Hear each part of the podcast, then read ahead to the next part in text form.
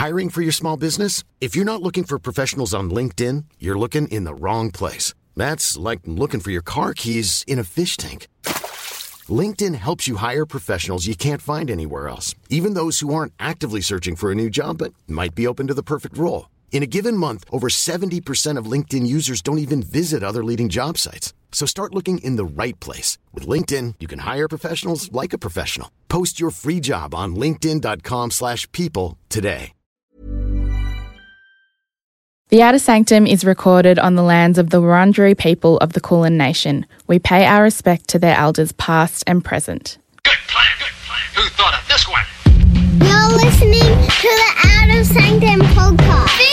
Here is a moment in time in the history of the AFL. In from the side, Houghton. She was surrounded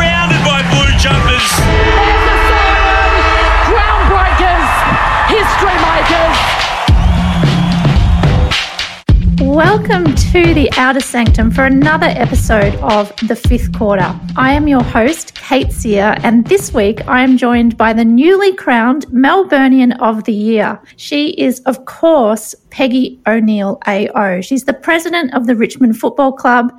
She's just been announced as the next chancellor of RMIT University, but most of all, she's a dear friend of the pod. Peggy, welcome to the Outer Sanctum. Thank you, Kate. It's good to be with you again. Yeah, it's been a, it's been such a long time since we've had you on, and and even longer since I've seen you. How have you been the last two years? Oh, it has been two years, hasn't it? Yeah. um, uh, I've been fine. I've been sort of um, just taking each day as it comes, like most of the rest of Victoria. Um, uh, along the way, though, I had a highlight. I, my wonderful team won the 2020 Premiership, so that was a, um, a big bit of excitement in a pretty bleak landscape by the time we got to October 2020. But uh, but I can't overlook that. It was a really bright spot, and for me and for a lot of other people, I didn't get to go to the grand final, but um, I watched it. And um, you might recall that Amazon was doing a film about uh, following us for the season. I was filmed watching the grand final. All I kept thinking was, I hope we don't lose. it's bad enough um, to uh, to lose under any circumstances, but to be filmed when that happens could have been. Um, a really disappointing display on my part um, that that didn't occur. So, so I've been fine. I've been healthy. I've had tons of work to do. I've been one of the fortunate people um, that um, was able to get on with most of their life minus minus football and minus seeing friends and things like um, like you. Yes, and and huge congratulations on that flag, Peggy. Richmond have just been amazing under your leadership, and it's really um, yeah been a been an incredible era for for Tigers fans. Looking back over the last couple of years, as you know, COVID has just wrought havoc on the sporting landscape. But I wonder if there are positives that have come out of COVID for, for footy my job, while all of us sort of had to scramble, um, we have such a great management team with Brendan Gale and his exec that um, uh, I, I, must say the heavy lifting was done by those who have the day to day responsibility. We found that a lot of things we always did, or they were traditional to do, or we couldn't possibly play games any unless we had our six or seven day break, uh, and we couldn't travel and play and and so, from a football scheduling standpoint, I think we found out that um, you didn't really need those kinds of always has to be. And so, I think that's one of the positives is if if there's a will, there's a way, and if we have to, and the work that people did to keep the season alive. Uh, and I don't mean to be facetious about this, but I think there was a lot of hygiene things that came out of it, and that now it's you don't have to apologize if you want to wash your hands all the time, or if you want to keep your distance, or if you think wearing a mask is a pretty good idea. Um, I think that a lot of times is in sporting clubs, uh, you would say, "Oh, there's um, somebody has gastro. It's gonna, you know, we have to." Isolate them. I think, well, if we washed our hands more often, if we did these things, we probably wouldn't have to worry about those minor, what were relatively minor illnesses. Um, so I know once in the competition committee, someone said, "Is there anything that we need to keep?" And I said, "Hygiene. need people to be cleaner."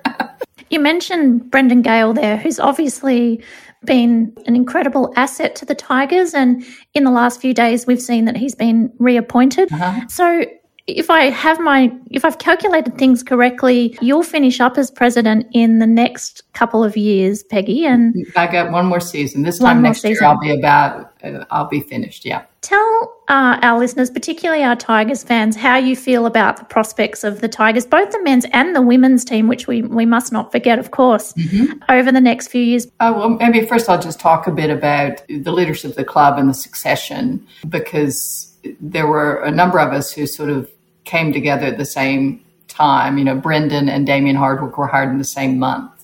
And uh, and Damien's contract's been extended. Trent Cotchin became captain about the same time, and as we know, Trent has stepped down as captain. Uh, right now, they're going through the uh, process with the men's team about identifying the next captain, which probably won't be announced till late February or March. And then Brendan, um, who uh, often is people keep telling me that he's leaving, and I keep thinking I. say, I don't think so. We're, we've worked together a long time. I think I would know. Is uh, is his contract finished finished just in October, and and we had had conversations through the year, and and he was very keen to stay on, and uh, we had a board committee that worked through detail, and then he and I finalized it, and so that's all in place.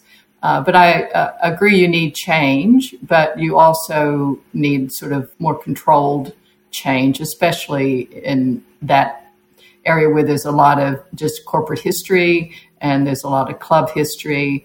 And uh, and right now we have a couple of a really big project, probably the biggest project in oh I guess the last thirty or forty years for the club, which is the redevelopment of Punt Road Oval, which is moving along at a pretty good rate. But um, but I think Brendan sees that as a legacy project and wants to be involved to see that through. So I, I do think that continuity uh, of some of the leadership with new leadership coming in and um, the board starting to work through.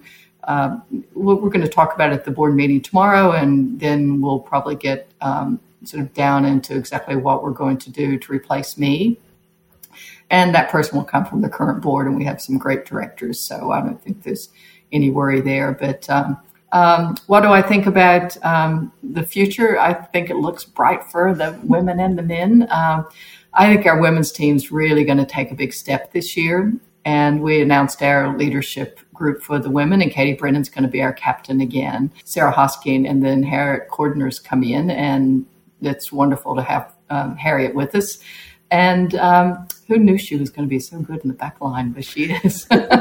um, so we made a few steps. This is our third season, and last year we, you know, won our first game, and then we won a couple of more games after that. And um, so I've uh, heard from um, all three of them, and they're all very excited and think there's something good that's going to happen this year. And Monique Conti is going to have a full preseason, so I, you can tell I'm excited about it. I can't wait for them to play. I was um, like everybody, probably a bit disappointed, but understood why things were postponed until January, thinking give us every chance that the fixture we could um, play in all the states. And uh, but I don't know that that's going to happen this time. Uh, the men, um, everybody always asks me, so I'll start with that. Um, Dustin's in training. uh, it was terrible injury, and he was very, very ill. Um, but he's quite excited. I've um, heard from a couple of the the players um, since I've won this award. They've sent me messages, and and they're excited about 2022 as well. Um, so I, I think there's plenty to be optimistic about. And what I'm most optimistic about is that we can buy tickets and maybe go to games. Wouldn't that be a novelty? It would be. it would be. And I think that's sort of, uh, it, it's fun to watch your team win on television when you're winning, but it's really fun to be with a crowd of like minded spectators and um, get to sing the song or get to commiserate. I want to ask you a bit about this award you've won. Congratulations again on be- being awarded the Melburnian of the Year. Now you were you were acknowledged for a few things, and I want to start first of all with your role uh, promoting women in leadership. Is this something that you were passionate about in the past, or did you sort of fall into the role that many of us know you play as a mentor to other women and a and a real role model for women leaders? I, I, I guess I've always thought that there was no reason why women couldn't do things. It sounds pretty primitive to even say it that way, because of course, you go, of course that's the case. But um, but the more that I even now find people saying, well, you're the first, or you're the first this or that. And I think I'm really pretty tired of that. Um, and somebody has to be the first. And if it's me, I'm really happy. But I would have hoped that by now we would have lots of people that would have crossed that threshold and been first well before we get to 2022 and we're still having women do things for the first time. But women leadership, I, I guess it, it was how much I like equality, equality for women, equality for everybody who wants to uh, participate and contribute, and um, and why should they be stopped because of these uh, characteristics that you're born with? So I, I guess in a way it, it, goes back to a bit of social justice for me. And was Hillary Clinton said that you know women's rights are human rights, and and I think that's all, that's for everybody. It's for everybody is the ability to think I have some skills and I want to help, and there ought to be a way for me to do that. Um, so sometimes you are aware that you're the only one, that a lot of women's opportunities in the future might be influenced by how people around that table or in that commercial business, how they regard you, as unfair as that might be. So I think early on I was particularly aware of um, how you behave and perhaps wanting to be acceptable to everyone because if you weren't, it wasn't just about you, it was about a, a population that suddenly you represented. And I, I would expect that, that many listeners have heard, oh, well, we'll get a woman on the board and she can tell us about retail. She can tell us about. And it's like, no, the variety of women are as great as great as the variety of, of men or anything. But somehow it was a very narrow perception of what women would bring. And, and uh, I think over time that's starting to fall by the wayside. But I'm sure somewhere out there it's still alive, and I just haven't. It hasn't been something that's crossed my path yet. But uh, but fortunately, uh, most of the uh, causes or organizations that I've wanted to be involved with have been very much um, you know, fling open the doors, and anybody who wants to help can come through. But um, but I think that getting women into leadership roles is a is a good first step, and I think women leadership roles more often than not, in my experience, help people of all kinds come through after that that um, and and someone had said to me, "Oh, but the women part is the easy part to solve." And I said, "Well, let's solve that first, then, if that's the easy part, and the other things will just come along even more rapidly because." Uh, I think that women do appreciate that if they're given an opportunity, they want to create opportunities for others. We now have two others, uh, and of course, they were the presidents of the clubs that competed in the men's grand final this year. What did it mean to you personally to see two other women take up those roles and to see their teams make the grand final? Uh, uh, well, I was I was thrilled because I've known Kate and Kylie uh, for a while. Um, the women on AFL club boards until COVID would get together a couple times a year for dinner. And so Kate and Kylie have both been on their respective boards for a while. So I'd gotten to know them and and there's so many wonderful women who serve on AFL boards across, not to say that men aren't the wonderful, but it's just incredible to see the group of women and on the AFL commission. So, in fact, the three of us had dinner back in July and one of those little periods of, uh, you know, we, we can go in and sit down and have a pizza, which is what we did. At that time, they didn't know they were going to be in a grand final, and I was still hoping that we would, you know, we'd be in the eight.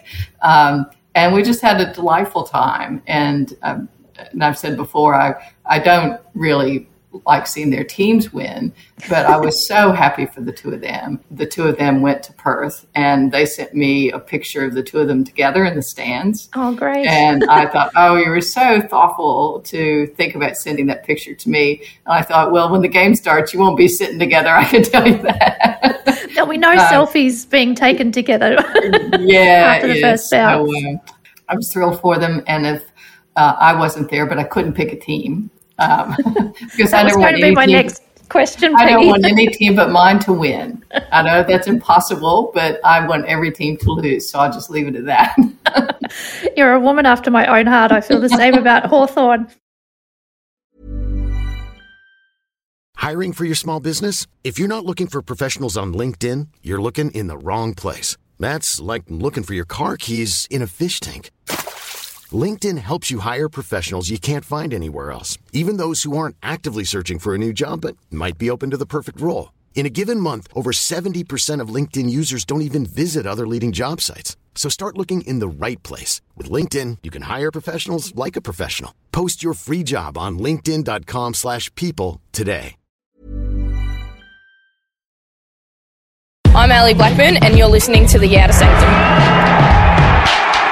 Coming back to the this award of Melburnian of the Year, as I said, you were mentioned for your role uh, promoting women in leadership.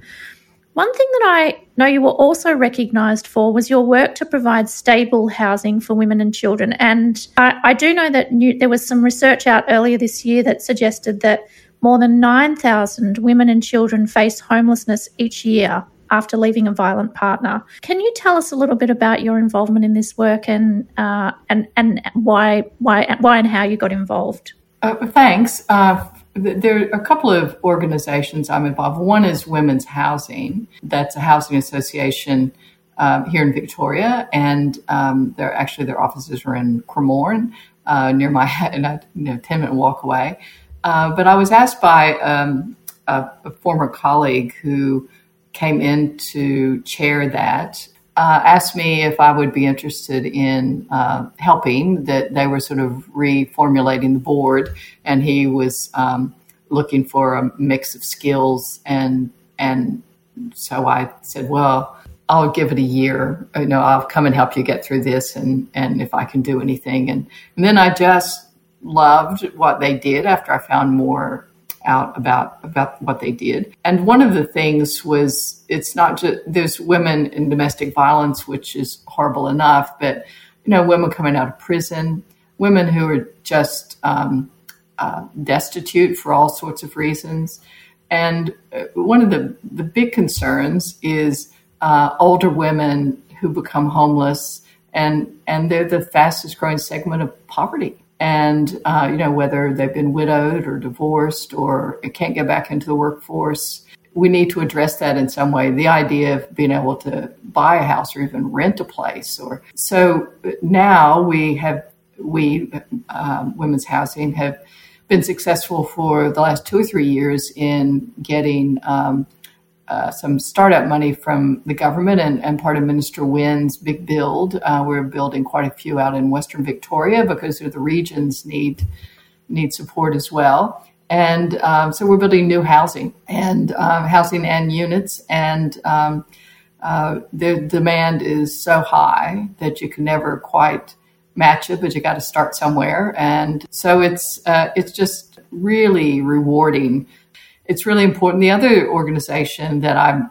I'm just on their investment advisory committee, but uh, we all know about the big issue. But they have um, uh, a sort of subsidiary uh, business called Homes for Homes. They um, raise money through this innovative um, sort of mechanism, and uh, we give grants to organizations like Women's Housing and others, the ones who actually build. But we um, amass some funds and then have granting rounds in the ACT and in Victoria is where we're starting mostly. But again, it just goes back to alleviating poverty. The number one thing is to find a place to live. Uh, it's shameful really in such a wealthy country isn't it peggy that we have this great need for for women of of all ages and backgrounds? But um, i'm i'm personally really touched that you're doing that work. I want to just come back to to talking a little bit about women in leadership. In my work and and i think in other fields that you've been involved in like in the in the law, I often see a lot of emphasis on the need for women to do extra training so that they develop a skill set and the kind of necessary qualifications, more courses, more um, short courses, more workshops, and so on, so that they can build up to a point where they might be suitable for leadership roles. And what I want to ask you is, do you think that men and the systems that have often been designed um, by men also need to change? And do you see those changes happening and the emphasis being placed not on women but on but on men and on systems? Uh, you're right. It's it's kind of curious that um, most of the training needs to be done by one gender and not the other. but I also think that it goes back to deciding what you want your leader to be. Do you want your leader to be what has always been, and like the law is what I have the experience in? Do you want it always to be um, the partner who works in mergers and acquisitions and brings in the most money, and and they somehow end up in management and running the firm, or and it, it requires a bit of reflection and a bit of change of a lot of change of direction, I suppose. But I, I sometimes, you know, when you hear, oh well, women need to be more confident, and I always think, well, says who? Is that is that what you want? Is is and what's confidence? It, it just because is confidence talking about yourself a lot? Is confidence drawing attention to your accomplishments? Is it is confidence just knowing that you do a good job and you're secure in yourself and you don't have to I can do the job and and get on with it. So I and lots of times I think women don't have time to go around talking about how good they are at stuff because they're they're good at so many things. They have to get on with it, and uh, I don't want it to be so black and white that way. But my experience was that there was a vision people had about what the leader should look like. And that vision didn't change, including that it was generally white men. I've spoken at a couple of uh, legal firms in recent years, and you know a lot of them want to hear about premierships and those sorts of things. But I was I was really surprised at one of the last ones I did, and they said, "Oh," and, and, one of the people in the audience, um, uh, a guy, said, well, I think we could learn a lot about sport, about from sport, about straight talking, about telling people what they do wrong. And and I said, whoa, sport doesn't talk like that anymore.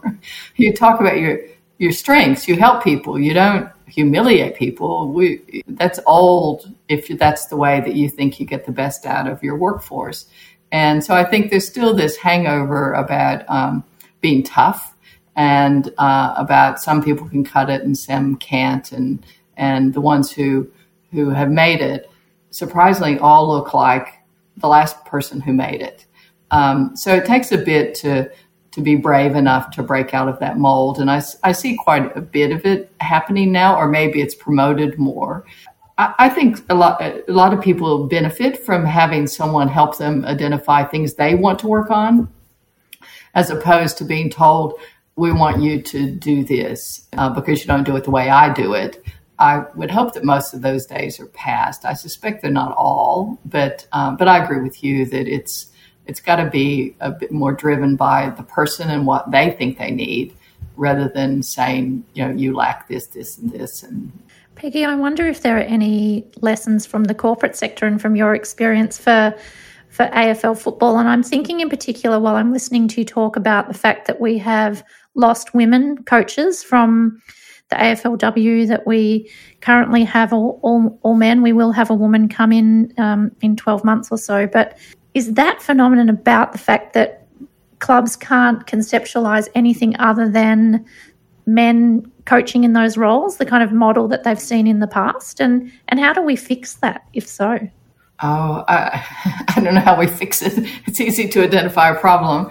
Um, I think a couple of things. Um, and and uh, there's no science, I I have no analysis or, or, data that I can rely on. This is more just an impression that um, once things become paid jobs, is usually the men get them or they become interested.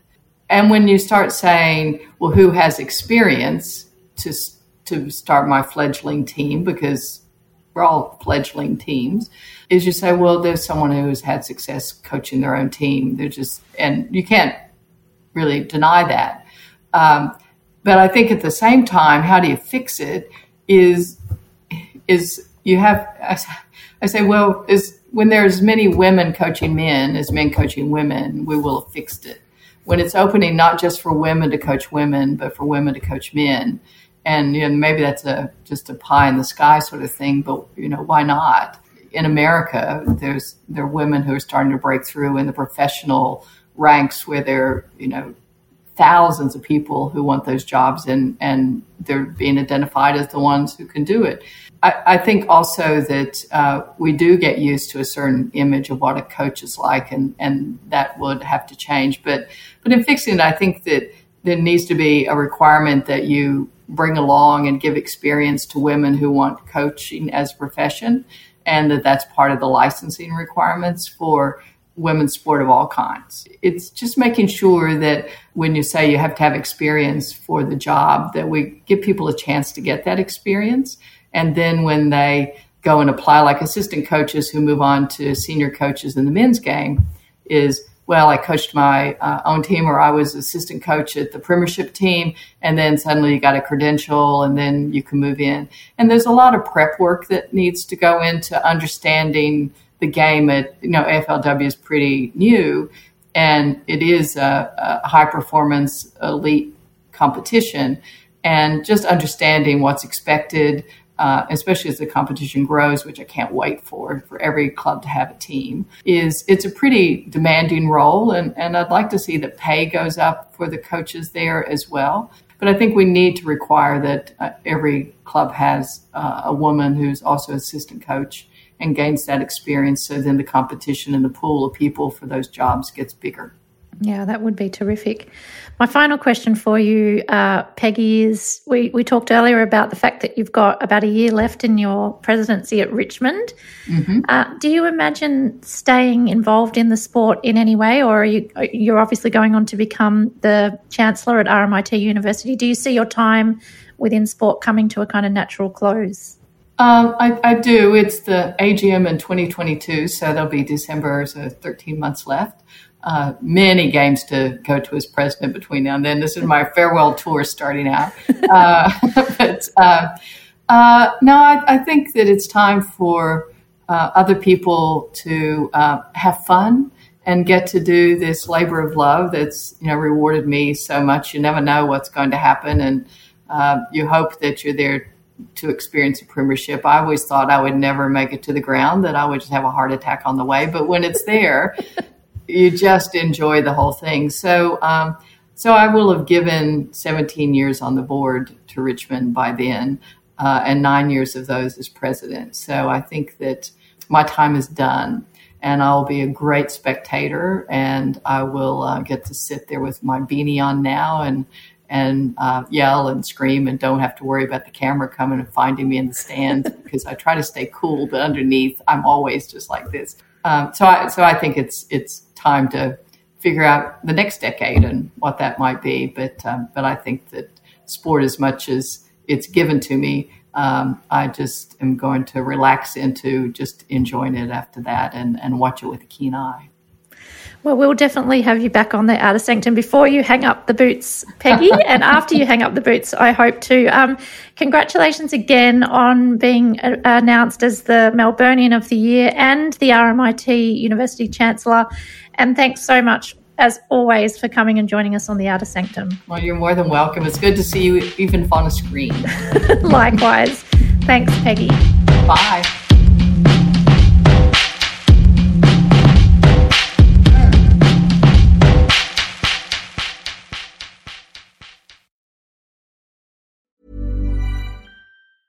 Mom deserves the best, and there's no better place to shop for Mother's Day than Whole Foods Market. They're your destination for unbeatable savings, from premium gifts to show-stopping flowers and irresistible desserts. Start by saving 33% with Prime on all body care and candles. Then get a 15-stem bunch of tulips for just $9.99 each with Prime. Round out Mom's menu with festive rosé, irresistible berry chantilly cake, and more special treats. Come celebrate Mother's Day at Whole Foods Market.